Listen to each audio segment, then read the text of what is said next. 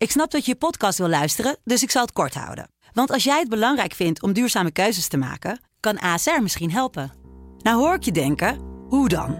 Nou, bijvoorbeeld bij het duurzaam herstellen van schade. Of de premies die we beleggen volgens ons duurzaam beleggingsbeleid. Dat bepaalt waar we wel en juist niet in investeren.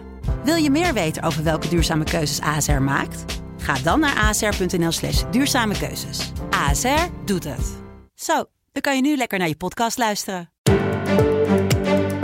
Dit is een podcast van de Telegraaf. Er is ontzettend veel afgekomen op die lijsttrekkers. En dan ook nog eens met elkaar onderhandelen. En je merkt gewoon dat het piept en het kraakt een beetje. Ja. En, en ja, dat, dat is begrijpelijk. Uh, maar ja, het hoort er wel bij als je op het hoogste niveau wil meedoen. Afhameren met Wouter de Winter. Zo, politiek commentator Wouter de Winter. Ja, dan denk je, we gaan rustig richting het reces. Nog uh, twee podcasts. Zo kabbelen we een beetje, praten over de formatie. En dan komt er een WOP-verzoek, wordt alles vrijgegeven. En dan staat Kaag toch in één keer in een lastige uh, positie. We gaan het erover hebben, ook wat het misschien allemaal kan betekenen voor de formatie, voor de partij. Ook nog andere thema's die aan bod zullen komen in deze afhameren. Zullen we even om in de sfeer te komen nog een fragmentje laten horen van de documentaire waar het allemaal om te doen was. Als filmmaker leer ik Sigrid Kaag kennen op het toppunt van haar carrière als diplomaat bij de Verenigde Naties. Het is 2015. Haar ster is reizende. Ze is op weg naar een hoge post binnen de VN. Ze werkt al meer dan 20 jaar voor de VN op het gebied van migratie en vluchtelingen. Wat bezielt haar? Dat ze dit leven inwisselt voor een onzeker bestaan als minister op het Haagse Binnenhof. Ja, een onzeker bestaan met kritische columnisten als Wouter de Winter. Wij zaten er ook met de podcast en quotes van jou ook in overigens, hè, die documentaire. Dus dat was... Eén grote jatpartij met die, onze podcast. Die ze, die ze, ze hebben echt echt geplunderd gewoon. Ja. En ook nooit een bronvermelding gedaan of toestemming gevraagd. Dus ik hoorde gewoon mezelf ja. als een soort voice-over ja. om, om over Sigrid Kaag. Maar moesten ze bij D66 wel erg om lachen. En mensen dachten in Den Haag ook dat ik er een soort medewerking aan had gegeven ja. of zo. Wat ik helemaal niet had gedaan. Dat was echt heel opmerkelijk. Uh, heel merkwaardig, ja. Ja, hoe, hoe, ik, ik heb daarover zitten nadenken, na te denken in deze voorbereiding op deze podcast. Kijk, we kunnen die documentaire allemaal weer helemaal gaan uitpluizen en zo. Ik denk dat het belangrijk is om ook een laag dieper te gaan. Uh, de dynamiek die daarachter dit soort docu's uh, schuil gaat. Um, komt het vaker voor in, uh, in Den Haag? Um, inderdaad, hoe gaat dit Kaag schaden? Trap jij maar eventjes af, Wouter. Wel, welk gevoel beklijft als jij deze week zo aanschouwt? Nou, dat het, dat het geen beste week was voor D66 en voor Sigrid Kaag. Uh, dat niet alleen overigens komt door die documentaire, maar ook door, door de, de, ja, ja de aanval van uh, de PVV op, uh, ja. op haar. Hebben we natuurlijk. kijk, het begon, het begon aan het begin van de week nog rustig, omdat ze een ingezonden brief had gestuurd aan de Volkskrant, waarin ze eigenlijk pleitte voor een wat vriendelijker toon in het debat. En onmiddellijk ook de hand in de eigen boezem stak, omdat ze zei dat ze zelf ook, zoals zij dat in haar brief noemt, als hominem. Maar dat is dus op de man gespeeld. Ja, ja. Uh, en ook c'est le ton qui fait la muziek. Ja, terwijl het dus, het is de, de, de toon die de, die de muziek maakt. Nou ja. Um, en uh, dat was natuurlijk een, een poging om ook even te reflecteren op toch die felle confrontatie van de week daarvoor. In dat uh, debat met, tussen, tussen Wilders en... Um, en Kaag, maar ook Rutte en, en Hoekstra de felle botsingen met Wilders in het kader van de formatie. En het verslag van, van Mariette Hamer. En zij heeft toen um, niet voor het eerst richting Wilders geroepen: ja, u zal toch niet in het kabinet komen. En wij hebben meer zetels dan u. En dat vond ik toen al wat ongelukkig. Even los van de kwalificatie van Wilders, want die vind ik uh, nou ook nogal onbehoorlijk en uh, onnodig bovendien. Maar goed, dat is de stijl van Wilders. Zij um, leek zich een beetje te verlagen tot dat niveau. En dat valt dan in die achterban ook niet lekker. Dus daar is natuurlijk intern ook wel over gesproken van um, ja, je moet ook wel oppassen dat je jezelf niet uit de tent laat lokken. En, en jezelf verliest op het moment dat hij het, je het bloed onder de nagels vandaan haalt. Want dat is eigenlijk de, de, waar Wilders van geniet in zo'n debat. Ja. Is dat, is dat besproken binnen D66-kringen? Van laat je nou niet door Wilders uit de, uit de tent lokken, want het levert ook weer uh, op dat je veel in de schijnwerper staat. Hè? Daar hebben we het met Pechtold ook wel over gehad. Dat je daar allebei van profiteert. Zeker, alleen op het moment dat je dan uh, de indruk wekt. Het was ook natuurlijk niet zo'n sterk argument om te zeggen: ja, u heeft minder zetels dan wij. Uh, mm. hè? Dat, dat is, je, je moet als je voorstaat dat je mensen wil verbinden. Wat ook wel een beetje de inzet was van die verkiezingscampagne van, van D66. Hè. Dat heeft het natuurlijk niet zoveel zin om dan die 1,2 miljoen kiezers, misschien zijn het er wel meer, uh, van de PVV weg te zetten van ja, je doet er eigenlijk niet toe. Uh, dus, dus ja, dan moet je daar toch boven staan. En je merkt dat, dat en dat is denk ik ook vanwege het feit dat ze toch nog relatief nieuw is in, in het echte harde politieke gevecht. Hè. Ze heeft natuurlijk jarenlang bij de Verenigde Naties uh, belangrijk werk gedaan. Ja. Uh, kent de diplomatieke wereld uh, op haar duimpje. is ook niet voor niks daar succesvol in geweest. Dus dat, dat kan ze ook heel goed. Kunnen we allemaal zien in de documentaire. Zo is dat, zo is dat. maar um, um, als het gaat om, om echt dat keiharde politieke gevecht. De, en, en alles wat daarbij komt kijken eh, dan is het wel even wennen voor haar. En dat merk je nu eigenlijk. Je merkt het in zo'n debatconfrontatie, maar je merkt het ook in optredens. Hè, wat ze toen vlak na de verkiezingsuitslag dat ze riep van de coronaregels moeten maar versoepeld worden. Uh, en dat, dat moest ze dan weer inslikken. Uh, je zag nu van de week toen uh, dat berichten over hè, dat WOP-verzoek naar buiten kwam. Um, iedereen wil natuurlijk horen wat zij ervan vindt. En dan laten ze de auto voor ja. Binnenhof 1A rijden. Wat zeg maar de oude ingang is van, van de Tweede Kamer.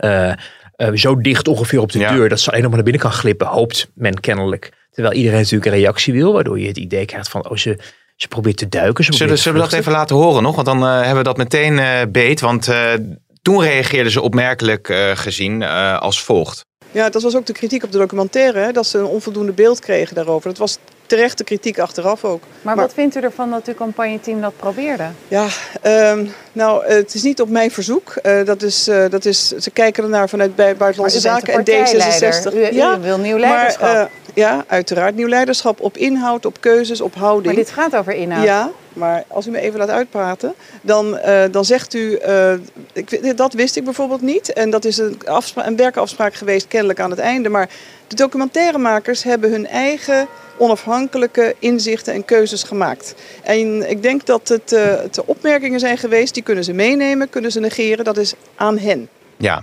overigens later kwam ze met een andere verklaring dat ze wel degelijk uh, verantwoordelijk is voor het contact dat is geweest met het campagneteam van D66 en de documentairemakers. Wat hier gebeurt, um, hè, want we waren nog bij het moment dat ze dus aankwam rijden. Mm -hmm. uh, en, en dus de indruk ontstaat van ze wil eigenlijk niet. En dan, dan wordt ze toch bevraagd, gaat ze toch wel wat zeggen. Dan probeert ze dat in eerste instantie via de, denk ik, voorbereide spreeklijn af te werken. Van nou ja, uh, uh, documentaires maken zijn vrij om te doen wat ze willen. Vervolgens wordt het doorgevraagd door een journalist, voor Bremen van RTL Nieuws, aan wie je dit overigens wel kan toevertrouwen. Um, en, en, en dan wordt het al heel snel stekelig. Dan wordt het al van ja, het was niet op mijn verzoek. Oftewel, ze hebben, terwijl ik er niks van wist, maar wat aangeklooid en zich min of meer haar handen ervan aftrekken. Wat haar medewerkers, of ze nou bij Buza werken of bij D66 hebben gedaan. Wat natuurlijk vreemd is, want zij is de leider van D66. Dus ze is verantwoordelijk voor wat daar gebeurt. En ze is minister bovendien. En alles wat er op het ministerie van Buitenlandse Zaken gebeurt, is haar ministeriële verantwoordelijkheid. Dus zij kan helemaal niet zeggen van nou, het is allemaal buiten mij omgegaan en ik weet er nee. allemaal niks van. Ze moet verantwoordelijkheid nemen. Dat heeft ze later dus ook gedaan. Uh, en ook weer hè, die bij de Pavlov-reactie op het moment dat Floor denk ik terecht zegt, ja, het nieuw leiderschap. Ja. Uh, ja, op de inhoud. Weet je, en dan kom je weer in die platitudes die we ook uit de verkiezingstijd kennen. Ja. Uh, dingen die leuk klinken, die hoop bieden aan mensen, die een vooruitblik voor de toekomst. Van, oh ja, dat is een frisse wind die de dag gaat waaien door Den Haag. Dus laten we haar en haar progressieve agenda en haar mooie vergezichten volgen. Uh, maar als je dat een beetje afbelt, dan blijft er eigenlijk niet zoveel over. Want wanneer is nieuw leiderschap? Dat zou dan nu moeten plaatsvinden. En dan moet je dat dus afpellen en kijken wat er blijft er dan van over. Nou, nieuw leiderschap is natuurlijk niet zeggen dat uh, andere mensen het hebben gedaan en jij er niet bij betrokken was. Wat bijvoorbeeld ook weer een leugen is, ja. omdat je dan in dit WOP-verzoek dus leest uh, dat zij wel degelijk nog ergens een nachtje over geslapen heeft. Ja, en dat er ook is gezegd van nou, we moeten uh, doen alsof Sigrid Kaag de documentaire niet heeft gezien. Dat is een voorstel dat, dat werd gedaan, ja. omdat Timmermans uh, daadwerkelijk geen inmenging wilde hebben met de documentaire die eerder over hem was, uh, was gemaakt. Ik moest denken aan uh, Mark Rutte, waar altijd de kritiek op is dat, uh, dat hij geen vergezichten heeft, geen visie heeft. Maar je merkt nu dat als je dat dus wel uit en wel met stevige teksten komt over hoe het moet en hoe het leiderschap eruit moet zien, dat je dan dus voortdurend die boemerang teruggeslingerd ja, krijgt ja. in je gezicht. Nou, inderdaad. En dat is, dat is wat je nu ziet gebeuren. Alles wat daar misgaat, uh, nu en in de komende tijd, zal allemaal op het konto van nieuw leiderschap geschoven worden. En hè, van is dit dan wat we dan krijgen? Ehm, het is dus ook het is een, op zich natuurlijk politiek gezien. En ook als je kijkt naar andere uh, uh, landen, helemaal niet zo vreemd dat je zo'n vergezicht schetst. Hè? Het is net als met, met de Amerikaanse president Biden, die het de hele tijd heeft over we're in this together. En if mm. we do it together, dan kunnen we can achieve great things.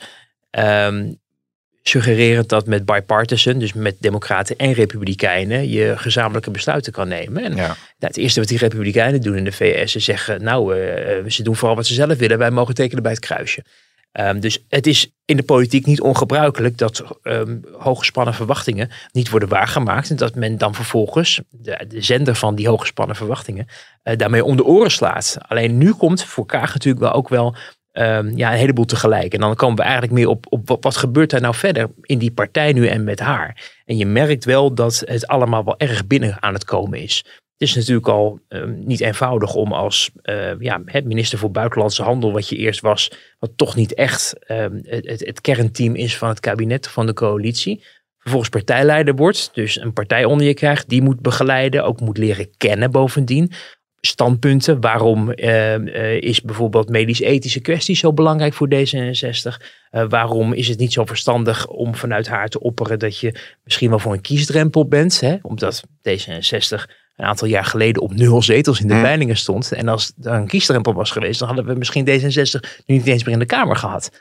Um, dus, dus zij is haar partij ook aan het leren kennen. En er wordt natuurlijk nagedacht van wat wil ze dan straks gaan doen als er een kabinet komt en zij heeft tweede keuze. De eerste keuze is de minister-president, dat wil Rutte graag worden. Zij mag vervolgens kijken, wat wil ik dan zijn in dat mhm. kabinet? Of blijf ik in de Kamer? Nou, ik denk dat ze het kabinet ingaat.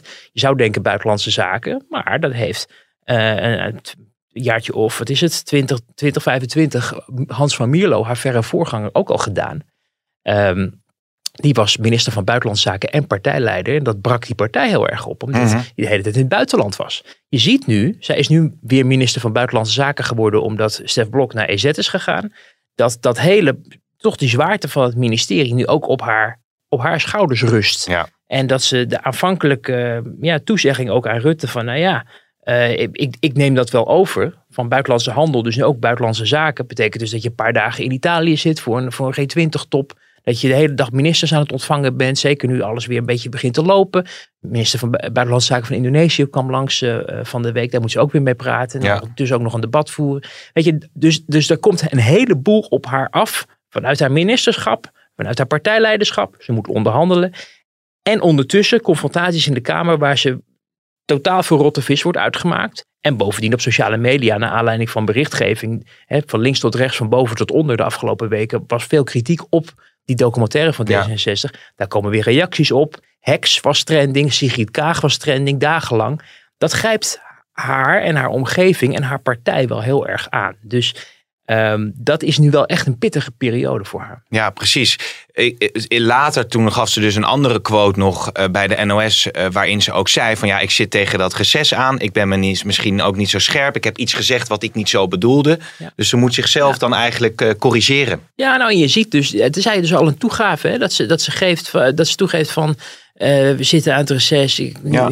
niet scherp. En, en, en dat is wel lastig hoor, want als jij nu moet gaan onderhandelen over een regeerakkoord dan moet je juist scherp zijn. Hè? Je kan niet al uitgeblust eraan beginnen. Daarom is het denk ik in, het, in, in, in ieders belang dat er ook wel wat tijd wordt genomen ook. En dat ze dat ook niet alleen hoeft te doen, maar dat Rob en Steven van Bijenberg van haar partij dan ook haar ondersteunen. Ik denk ook dat we niet moeten onderschatten dat de rol van de secondanten, ook Mark Harbers van de VVD en Sophie Hermans van de VVD, uh, heel groot wordt in het samenstellen van die proeven van dat regeerakkoord. Ja. Want er, komt ons, er is ontzettend veel afgekomen op die lijsttrekkers. En nu en op zes, tevens ministers natuurlijk, zowel Rutte als, als Kaag. Um, en dan ook nog eens met elkaar onderhandelen. En je merkt gewoon dat het piept en het kraakt een beetje. Ja. En, en ja, dat, dat is begrijpelijk.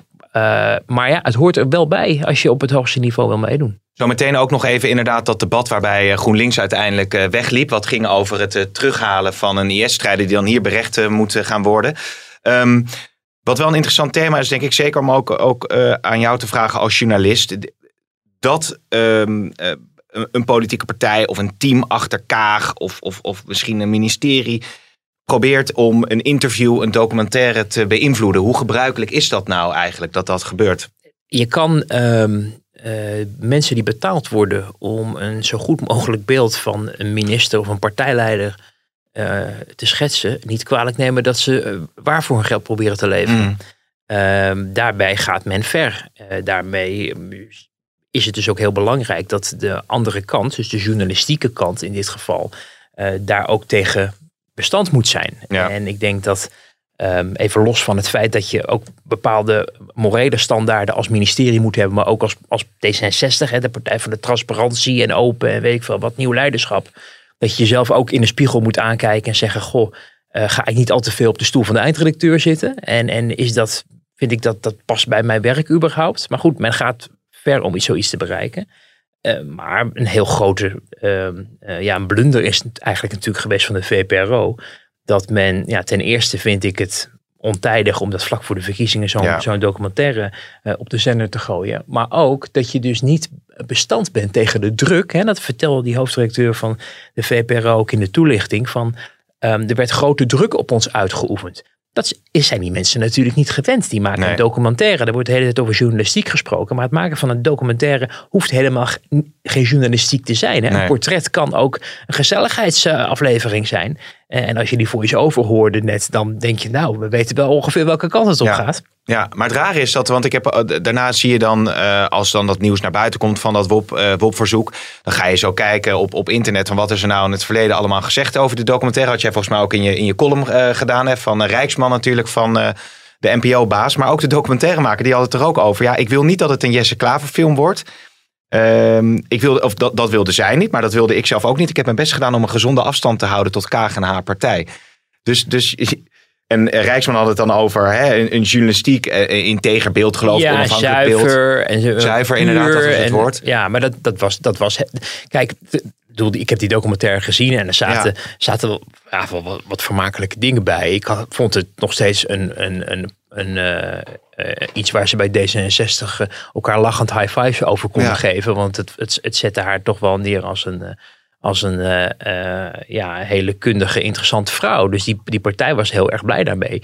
Um, maar die, die documentairemaker die, en haar bedrijf en uiteindelijk dan, daarmee ook de VPRO, want onder dienstverantwoordelijkheid vindt het allemaal plaats, zijn niet bestand gebleken tegen onredelijke verzoeken die niets te maken hebben met of je, als jij zit te, te, bellen of te appen met een minister of met je kind en er staat een camera achter je en die filmt dat toevallig, dan kan ik mij voorstellen dat jij zegt van, eh, dat is even niet relevant. Ja. Dat, dat gaat, wat mijn kind, wat ik met mijn kind bespreek, dat hoef je. Overigens wel weer risky, omdat je in die documentaire ook weer die familie ook laat zien. Dus die figureren ook, net als een heleboel ambtenaren figureren in, het, in, het, uh, in, in de film. Uh, dus je, je, je, je trekt al een heleboel mensen in jouw portret. Maar ja, het is bijna misschien onvermijdelijk om dat te doen als je zo, uh, zo'n documentaire maakt. Maar op het moment dat mensen zich gaan bemoeien met toch politiek relevante zaken over oneenigheid bij, bij, ja. bij D66, want ze heeft Jette heeft haar kennelijk niet genoemd. Ik denk dat dat was op het congres in een of andere toespraak. Waar overigens mij al toen al opviel dat Jette. Nou, die kreeg een half applaus. En, en die was toen de acting partijleider eigenlijk. Hè, sinds Pechtold weg was. En Sigrid Kaag kwam op het podium. En dat was een ster. En dat zag je toen al gebeuren. En, en er was dus kennelijk al in dat proces wat wrijving tussen Jette en Kaag. Dat is interessant juist, voor een journalistieke juist. documentaire. Maar als, jij, als jij denkt van ik ga een leuk portret van haar maken, dan ben jij ook, en ik heb, je hebt geen politieke Haagse ervaring, dan ja, ben je daar niet alert op. En dan laat je je dus door zo'n ministerie, want bedoel, wij zijn gewend om met ministers en met ministeries uh, te dealen.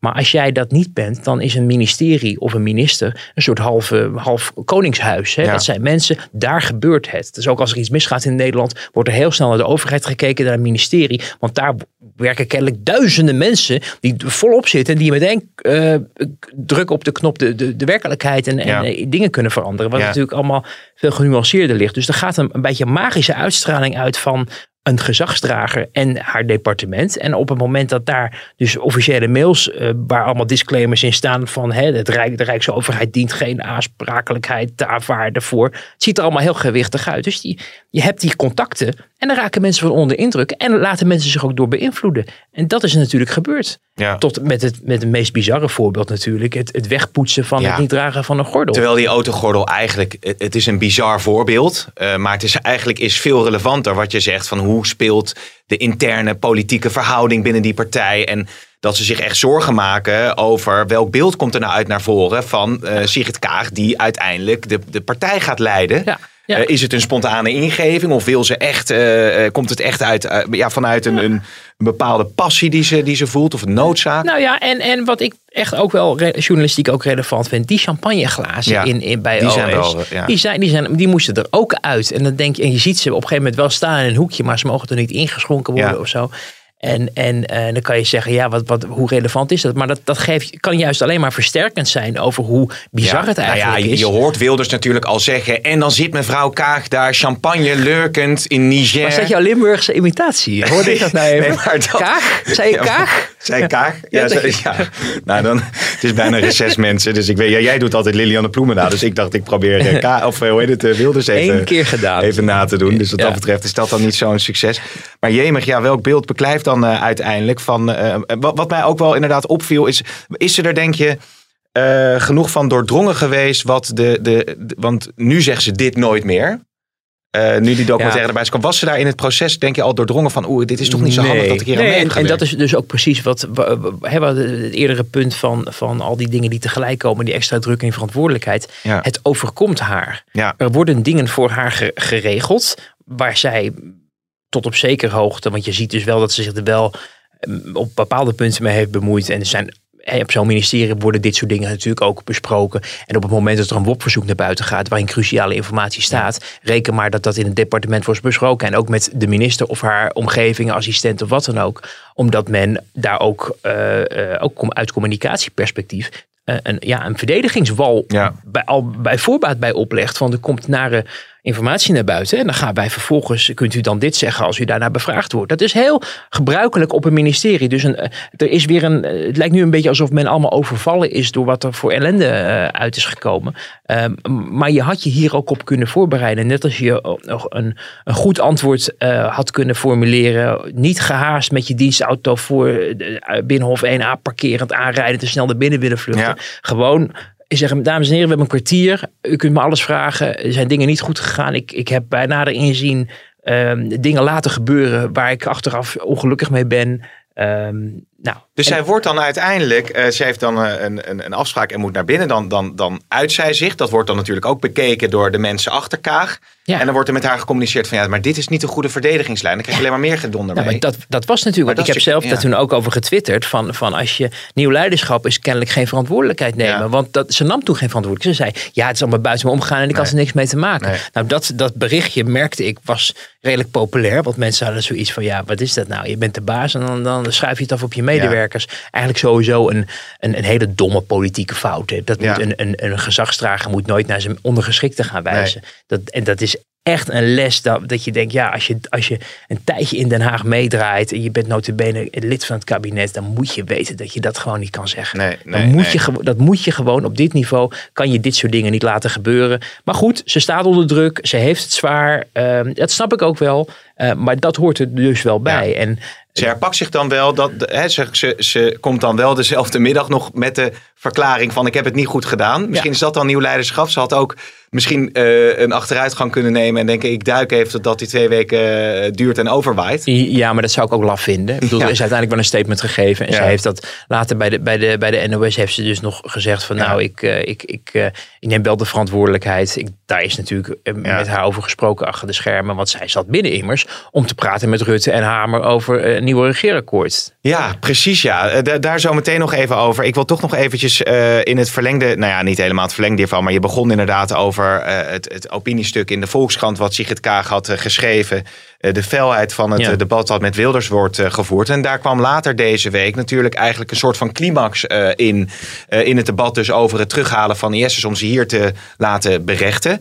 Um, uiteindelijk ging het zover dat een GroenLinks-Kamerlid besloot weg te lopen. Laten we eventjes een fragment eruit horen. We weten toch allemaal dat mevrouw Kaag heel graag terroristen om zich heen heeft. Dat ach, weten we toch? Ach, Ze sponsort terroristen in Palestina ja. of in de Palestijnse gebieden die vervolgens een Joods meisje vermoorden. Dat weten we toch allemaal? Ik vraag me af of u als onafhankelijk voorzitter van deze Kamer de woorden die de heer uh, Marcus over gebruikt over deze minister, over minister Kaag, over dat dit kabinet gevaarlijk zou zijn, of u dat goedkeurt, of u dat vindt kunnen. Of u dat vindt passen binnen de regels die wij hier met elkaar hebben geschreven of ongeschreven. Um, nou, dan moet ik een inhoudelijk oordeel vellen over deze woorden. En dat wil ik niet doen. De, de heer Marcus Auer heeft gewoon het recht om zijn eigen conclusies te trekken. En uh, tenzij hij uh, al te zeer scheldwoorden gebruikt, vind ik het niet de taak van de voorzitter om daarop te reageren. Voorzitter, ik vind dat we dit debat moeten schorsen. Ik ga niet verder onder een voorzitter die niet ingrijpt als een minister verweten wordt dat zij zich omringt door terroristen. Ja, ik blijf bij wat ik net heb gezegd. Ik vind het niet kunnen dat wij een Kamervoorzitter hebben die dan niet ingrijpt. Want dat is uw taak. En ik dien daarom een klacht in bij het presidium. Ik vind dat wij hierop moeten ingrijpen. Dus die klacht heb ik ingediend. En bij deze trek ik me ook terug uit dit debat. Ja, dat was uh, Corine Ellemeet van uh, GroenLinks die uiteindelijk wegliep. Uh, wat ik al een interessant aspect vond zelf... is um, de lijn die Bosma aanhoudt als Kamervoorzitter op dat moment. Ik moest ook denken aan Baudet. Die heeft eerder ook iets gezegd. In een debat hadden we daar ook een discussie over. Van moet dit nou kunnen of niet? Ik, het fragment moet ik even voor de geest halen. Maar goed, heeft Bosma een punt dat hij zegt van ja de vrijheid van, van, van meningsuiting is, is, is een hoog goed hier. Nou, Geert Wilders heeft de week daarvoor vergelijkbare woorden ge, uh, gebruikt. Toen zat uh, mevrouw Bergkamp de Kamer voor. En uh, nou ja, ze, kan, ze heeft, herinner ik mij toen ook even een confrontatie met Wilders gehad. En die heeft gezegd, nou ik trek me er niks van aan wat u allemaal. Ja, ja. hier werd natuurlijk ook, bedoel, even, er gebeuren verschillende dingen hier. Als eerste even die woorden die er gebruikt worden. Uh, omringt zich graag met terroristen, sponsort terrorisme. Uh, ja, je, dat valt onder de vrijheid van meningsuiting. Een Kamerlid mag dat soort dingen zeggen. Je kan je afvragen of het, uh, of het fatsoenlijk is, of ze het verdient. we weten, wij hebben het daar met haar, hebben we volgens mij ook wel eens besproken, dat zij met de, ook echt met de dood bedreigd en zwaar bewaakt moet worden moest worden in, uh, toen zij het werk in het Midden-Oosten deed. Hè? Ja. Toen, toen geloof ik de Hamas haar om het leven wilde brengen naar gezin, naar dierbaren. Dus het verwijt van, van jij speelt onder een hoedje met die club, uh, dat komt bij haar aan. Want zij heeft zoiets van, ja, er is, bij, er is mij onrecht aangedaan destijds. En nu, u, u schildert mij af als iemand die ik niet ben. Dus zij neemt er persoonlijk aanstoot aan. Dat snap ik ook. Dat heeft ze ook een paar keer uitgesproken. PVV weet dat. Die ding denkt, ha, ja. dan kunnen we in die, die vlek lekker wrijven. Of die, die wond kunnen we zout strooien. Um, um, maar goed, hij, hij mag het zeggen. Ik, vond, ik vind het onbehoorlijk. Ik denk er is genoeg over Kaag en haar beleid te zeggen. Um, uh, en over hoe het allemaal gaat nu. Uh, waar je haar op de inhoud kan beoordelen op haar werk. En niet zozeer over kwalificaties. Die, bedoel, dan kan je inderdaad op een gegeven moment wel alles iemand aanwrijven. Zonder dat er dat daadwerkelijk waar hoeft te zijn. Maar goed, dat is, dat is één aspect. Ten tweede wordt het natuurlijk ook politiek bedreven. Er zit een, een voorzitter van PVV-huizen. Bergkamp was de slavernijherdenking, was geloof ik bij. Uh, en die Kuzu, ook geen vriend natuurlijk van de PVV, nee. die denkt van, hé, hey, hier gebeurt wat. Ja. Dus ik ga die twee proberen uit elkaar te spelen. We weten dat Bosma, um, nou ja, is op zich uit, natuurlijk een hele goede voorzitter, maar ook een PVV'er van het eerste ja. uur. Ja. Um, dus, dus Kuzu die denkt eens kijken of we die twee uit elkaar kunnen drijven. Nou, dat lukt niet. Het is natuurlijk ook niet zo dat omdat één Kamerlid zegt: Ik vind dat de voorzitter hier iets van moet vinden, dat de voorzitter dan in de houding dient te schieten en uh, dat Kamerlid moet volgen. Want de voorzitter die is niet afhankelijk van één of twee of vier fracties, uh, maar die is gekozen om zelfstandige beslissingen te nemen over de orde van de vergadering. En wat je, wat je dus dan vervolgens ziet gebeuren is dat GroenLinks dan: ik, ik vind dat u er afstand van moet nemen of wat dan ook ook al zou een voorzitter dat doen, mm. uh, dan heeft dat in feite natuurlijk niet zoveel effect. Dus, dus denk ik, en zeker niet bij de PVV, uh, want het wordt niet het woord ontnomen of wat dan ook. Dus um, dan is het ook een beetje voor de bühne. En dan is zo'n weglopen van een debat, ja, GroenLinks moet dat uh, zelf weten natuurlijk. Viel mij overigens wel op dat ze de aankondiging deed van dat ze weg zou lopen, maar dat het weglopen zelf uh, uh, toch nog wel enige tijd later volgde. Want het is natuurlijk wel een stapschool. Ook ongetwijfeld contact over zijn geweest uh, met Jesse Klaver. Of dat wat oplost, weet ik niet. Omdat ik ja, en ook, ook de, de woorden en de visie van GroenLinks verdienen in zo'n debat aandacht. En het kan niet zo zijn dat als iemand begint te schreeuwen en dingen roept die, jij, die jou niet bevallen, tenzij ze echt over jezelf gaat. Want dat kan ik me voorstellen dat je denkt, ja, maar ik laat me hier niet Mhm. Hè, als mevrouw Ellemeet van alles was toe en dat persoonlijk zou aangrijpen, dan zou ik me kunnen voorstellen dat je denkt, ja, dat, dat trek ik niet. Maar het is ook van belang dat we horen van wat de uh, GroenLinks-fractie vindt van uh, die um, teruggekomen IS-strijders. Ja. Dus ja. um, dat vond ik, het was een, ook, daarmee ook wel weer een beetje een stunt. Men, men zoekt natuurlijk naar mogelijkheden om um, die PVV te temmen en te beteugelen. Want die PVV wordt, die was natuurlijk al vrij radicaal in de woordkeuze, maar heeft natuurlijk concurrentie op rechts nu onder meer van het Forum voor Democratie. Dus daar moet gewoon een tandje bij. Ze hebben ja. zetels verloren bij de verkiezingen. Dus er wordt gewoon uh, gas gegeven momenteel. Ja. En, en die andere, de rest van de Kamer probeert daarop te acteren. En dat blijft bij Wilders en zijn fractie altijd ingewikkeld. Ja, want wat je dan uiteindelijk ook krijgt, dat uh, nadat dat stuk van uh, Kaag was verschenen uh, Wilders dus heks. Uh, dat is wel een persoonlijke uh, benaming. Da daar dit was de ingezonde brief, hè? Dat was de, sorry, ja. dat was de ingezonde brief natuurlijk, ja. Dus dat was voordat dit debat speelde. Ik wilde nog heel veel laten horen, want um, daar kunnen we misschien in het verlengde van dit debat ook over spreken. Hoe moet je daar nou mee omgaan? Moet je het aandacht geven of niet? En Gert-Jan Segers van de ChristenUnie die reageerde daar toen als volgt op. Soms is het echt niveauloos. En dan schaam ik me echt voor onze beroepsgroep. Want dat wat je zegt en dat wat je schrijft heeft altijd invloed, heeft altijd impact op de samenleving. Je denkt, nou, dit is blijkbaar zijn dit normale omgangsvormen. Terwijl het zijn geen normale omgangsvormen. Op zo'n manier praat je niet tegen elkaar, niet over elkaar. Uh, je kunt enorm van mening verschillen. Maar doe het alsjeblieft een beetje fatsoen. Ja, nou ja, al dus uh, zegers. Maar als ik dus later in die week uh, dat debat op deze manier zie ontsporen. En ik zie, dit, dit, dit lijkt alleen maar koren op de molen van uh, de PVV te zijn. Iedereen ja, heeft het erover. En het is ook een beetje kip, kip of het ei verhalen. Is, is de volksvertegenwoordiging er om inderdaad normerend te zijn en het goede voorbeeld te geven aan, aan de rest van het land? Of is de volksvertegenwoordiger om voor de volksvertegenwoordiging er ook om sentimenten die in de samenleving spelen ook in de nationale vergaderzaal te laten hmm. gelden. Uh, uh, ik zou altijd wel hopen dat dingen met enige professionaliteit gebeuren. Dat je mensen niet uh, onnodig kwetst. Want dat, je kan het met argumenten, vind ik, altijd een stuk beter uh, redden. Uh, maar ja, het, in, in, principe, de taal van de straat. Um, het is niet zo dat je daar in Den Haag per se je neus voor moet ophalen. Op het moment dat mensen buiten worden, uh, als ze in uh, korte rokjes lopen, worden uitgescholden voor hoer. Dat je dat soort beschrijvingen en ehm, ook wat er destijds. ja, zijn wel vaker. Hiddema herinner ik me, heeft ook een keer heel plastisch verteld over wat er in een strafzaak was gebeurd. Ja. Dat was buitengewoon onsmakelijk om aan te horen. Ja. Uh, moet je dat dan niet noemen? Daar was toen ook discussie over. Dat ging dan niet over de, de persoon uh, van een minister of een Kamerlid of wat dan ook. Maar dat dingen zo heftig zijn dat je je afvraagt, moet je, moet je dat wel willen? En daar was toen discussie over. En Hiddema vond dat wel belangrijk. Uh, ja, je moet het denk ik toch bij, bij geval, per geval bekijken. Ik weet niet of, of je er veel mee opschiet als je het zo heftig maakt. Want ik weet niet of daarmee de wereld verandert. het maakt in ieder geval voor mensen die het debat bekijken uh, duidelijk dat er eh, verschillend over zaken gedacht wordt. En dat sommige partijen woorden kiezen die je misschien zelf niet zou gebruiken. Uh, of waarvan je juist blij bent dat iemand ze gebruikt. Want die mensen heb je ook. Hè? Die zeggen dat mail in de mond praten. Zeggen waar het op staat. Dus ik vind, dat heel, ik vind het een hele lastige.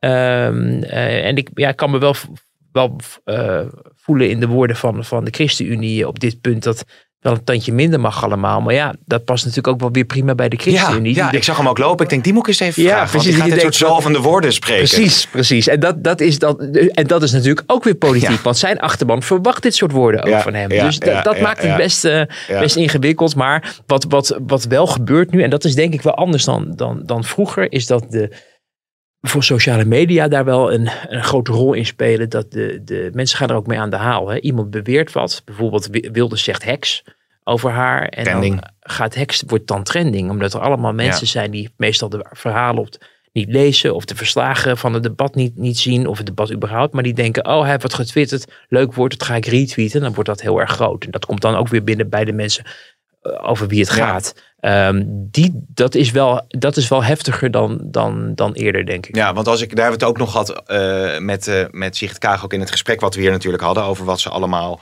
voor reacties krijgt. Het is ook een belangrijk detail of een belangrijk element in die documentaire overigens, hè, van wat ze allemaal over zich heen krijgt, hoe ze daarmee omgaat. en ook, ook ergens weer de, de, de, de, de afkeer die, die wordt gevoeld uh, tegen de, ten opzichte van de PVV. Dus dat lijkt zich nu helemaal ja, uh, uit te vergroten. Ja, ik, en ik, ik moet je wel zeggen dat, dat ik. Het viel me toen in die documentaire al op. Het viel me ook op toen ze hier in het pand was voor de verkiezingskrant, maar ook in debatten. Dat uh, ze heeft er volgens mij toen ook nog een keer. Was het nou een ingezonde brief ergens? Of er is een keer tijdens een debat, een verkiezingsdebat, een punt van gemaakt van de manier waarop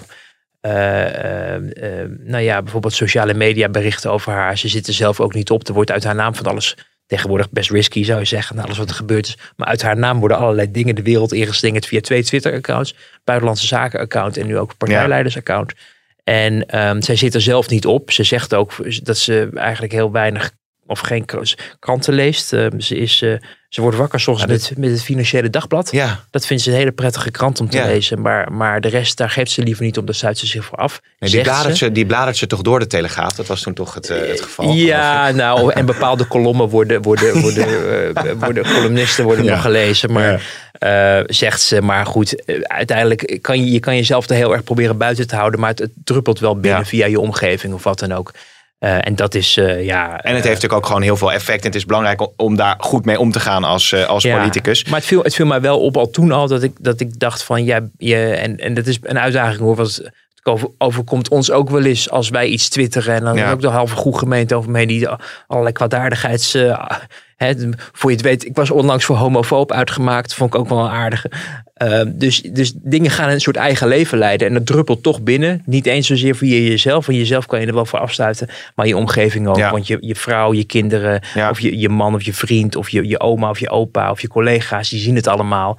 Uh, en dan bereikt het je toch. En je kan je er eigenlijk heel moeilijk tegen verdedigen. Want mensen roepen maar wat. Zonder dat ze kennis van zaken hebben. Nee, duidelijk. Um, nou, we zitten in de subtop als het gaat over... Uh, de corona-vaccinaties. hè?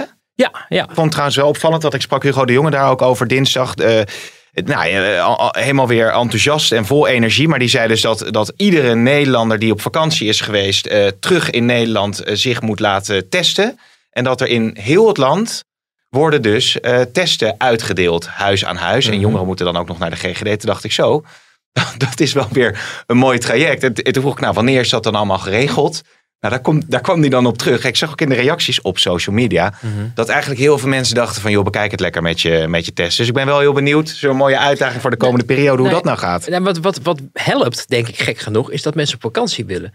En dat je inderdaad, als je met, met, met vliegreizen en zo te maken hebt, dat je nog wel je ook moet laten testen. Uh, is het niet vooraf, dan is het ook wel achteraf. Dat het toch een beetje een stok achter de deur is. Omdat inderdaad, als je dat niet zou hoeven doen, uh, je krijgt zo'n mooie QR-code voor als je uh, volledig gevaccineerd bent. Maar dat, dat je merkt al, vind ik, dat omdat eigenlijk alles nu is losgelaten, behalve de anderhalve meter. Dat je al gelijk ziet dat mensen weer heel dicht bij elkaar gaan staan. Ik merkte het gisteren toevallig met een, met een borrel die ik had. Dat, dat, uh, dat iedereen is heel dicht. En dat ik echt instinctmatig dacht van, ja. afstand. Ja, dat is ook wel lekker die afstand. Maar dit is dan als je terugkeert uh, in, in Nederland, dat je dan dus alsnog een test moet laten doen. Maar ja, waarschijnlijk willen ze zoveel mogelijk natuurlijk ervoor zorgen dat mensen die dan on, onverhoopt wel iets hebben opgelopen thuis uh, blijven. Ze, ze, zullen... ze, zijn gewoon heel bang voor uh, een herhaling van de vorige zomer. Ja. alleen de, de, de, de, de, de, onderliggende omstandigheden zijn nu veranderd vanwege de vaccinaties. Ja. Maar ja. niemand weet het eigenlijk precies. En dat is de reden waarom die hele teststructuur ook blijft opgetuigd. Omdat uh, we hebben gezien dat dingen soms heel uh, uh, onverwacht kunnen gebeuren. En iedereen is natuurlijk ook bang dat er op een gegeven moment een variant is die door die dubbele uh, Pfizer-prikken ja. heen dendert. Ja. En dan zijn we wel ver van huis. En dat kan je alleen maar voorkomen door zoveel mogelijk mensen te vaccineren, zegt men. Um, dus dus dat, maar, dat maar verklaart de terughoudendheid mm. en de ja, dat toch de voet een beetje op de rem voor, ja. voor zaken. En, en zoveel mogelijk testcapaciteit beschikbaar hebben. Dat je inderdaad meteen mensen kunt testen als het nodig is. Wil, wil je nog iets kwijt over de... Zo ongelooflijk, hè? We zitten in de formatie. Ja, uh, over het reces is bijna. Maar moeten, zijn er nog belangwekkende zaken, Wouter, die we moeten nou, delen ik, met de mensen? Ik denk wel dat met die formatie, um, er is natuurlijk, uh, heeft natuurlijk heel erg lang geduurd. Nu gaan die VVD en D66 gaan bij elkaar zitten. Um, ik denk niet dat het traject wat, wat we nu ingaan per se het meest ingewikkelde wordt. En oh. komt half, half uh, augustus komt natuurlijk uh, uh, het kabinet, of kom, komen de VVD en, D66 met de schets. En daar zal dan tegen die tijd ook wel wat contact over zijn geweest achter de schermen met mogelijke partijen die zouden kunnen aansluiten. Maar VVD en D66 kunnen het denk ik op een heleboel dingen vrij, vrij snel eens worden. Mm. Um, en zeker nu er natuurlijk ook uitgebreid gesproken over de onderwerpen, de inhoud. Zoals Mariette Hamer met haar grote epistel en waar je het dan als eerste over moet hebben en zo. Dus er is iets van een inhoudsopgave, een spoorboekje uh, gemaakt. En ik denk dat D66 vooral op het financieel uh, sociaal-economisch terrein echt wel uit gaan komen. Ja. Dat, dat, wordt niet, dat wordt niet de lastigheid. De lastigheid wordt op het moment dat er andere partijen half augustus zich erbij aan zullen moeten sluiten. En is die, wanneer, hoe gaat die selectie dan? En welke dingen zijn totaal onbespreekbaar voor bepaalde partijen? Wat ga je met die gevoelige punten rond asiel doen, maar medisch-ethische kwesties? Dat betekent dus dat, en dat hoor je ook achter de schermen, dat het traject wat we nu ingaan voor de komende twee maanden, dat dat niet de kans dat we ineens horen het is geklapt tussen VVD en D66. Nou, daar hopen we natuurlijk sowieso niet op. geen walk in the park, maar die twee die komen er wel uit. Ja, vanwege de vakantie. Maar, Ja, eh, eh, eh, maar daarna wordt het, kan het nog best ingewikkeld worden. En dat hoeft ook nog niet eens zo snel te gaan tegen die tijd. Hoewel Hamer dus had gezegd dat ze denkt dat het dan wel snel kan gaan. Ja. Ik weet dat nog niet. Nee, we gaan het, we gaan het afwachten. Veel meer daarover natuurlijk na het reces. Maar we zijn er nog één keer voor het reces Ja. voor onze vaste luisteraars. Dat zijn we op de donderdag. Ja. Eh, dan is het dus even reces. Maar eh, ja, zo zie je maar. Het is eigenlijk altijd druk in Den Haag. En eh, blijf dat vooral bij ons volgen. Tot de volgende.